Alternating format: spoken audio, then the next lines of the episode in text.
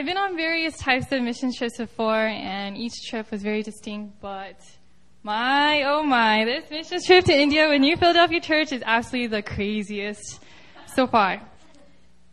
This mission trip is undoubtedly leaving an indelible mark in my faith journey. As I entered um, India, the smog covering the land and structures of India overwhelmed me and led me to think of the clouded minds of the Indians. With the nation's motto as truth alone triumphs, I envision God leading our team to empower the ministers of the land to make way through the smog to bring in the light. This light would unveil the one and only truth. The words of this motto ring so powerfully, and God has redeemed those words.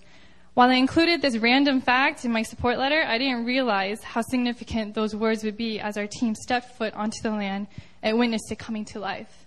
Truth alone triumphs. In the state of Manipur, our team of 13 spirit-filled leaders were, was invited to minister at revival services for three nights. Each night, either Pastor Christian or his wife, Erin Samos, boldly spoke being led by the Spirit. And every night we witnessed physical healings, inner healings, and deliverance take place. Testimonies of serious back, stomach, shoulder, arm, leg pains, and diseases disappearing were shared by all ages, boys and girls, men and women. A teenage girl even testified to her blurry eyes being cleared and restored. About 40, 100% healings took place, along with numerous healings in progress. God truly is Jehovah Rapha, the Lord who heals. With these instantaneous healings taking place, the faith of the people was rising up to exponential levels, as was mine. I've always believed that God has the power to heal, but to see Him working openly in this way is still fairly new to me. And for God to use me to channel His love to the Kuki people of Manipur was overwhelming as it was overflowing.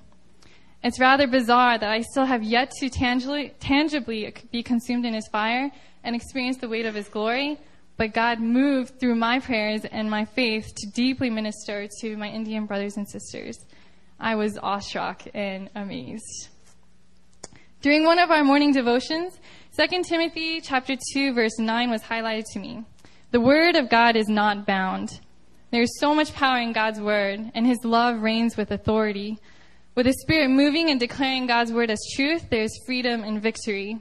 This was a personal revelation for me as I experienced the most painful and intense spiritual attack I've ever confronted. Following the conclusion and celebration of the revival services, our team debriefed, shared testimonies, and quickly headed to bed because we had a, our domestic flight to New Delhi to catch early in the morning. I could barely get myself to crawl into my sleeping bag.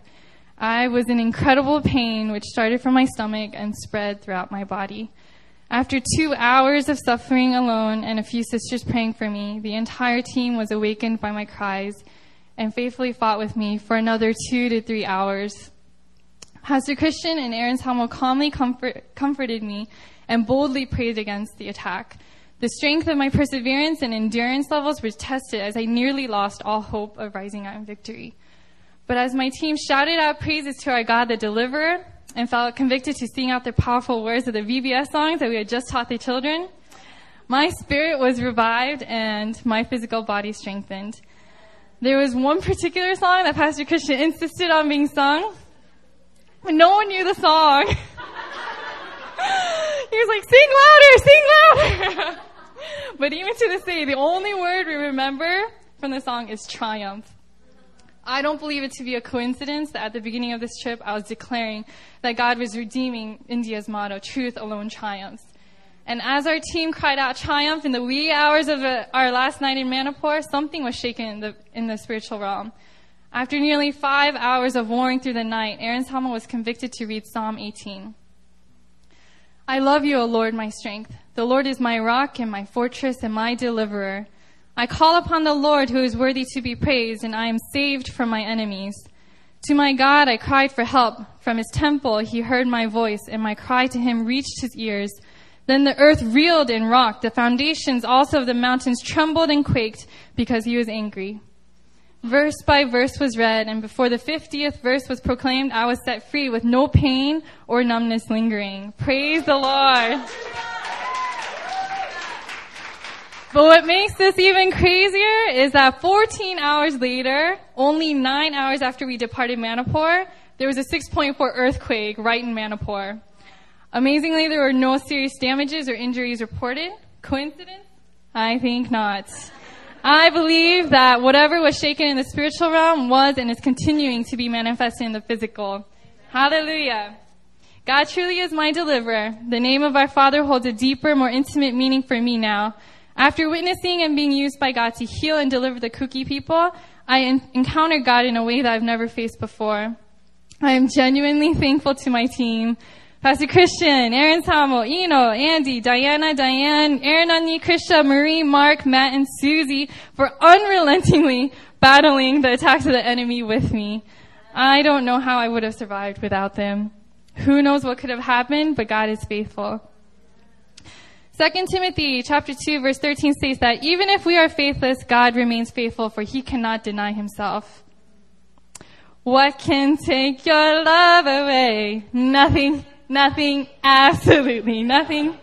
Nothing can take away or separate us from the love of God, of our God.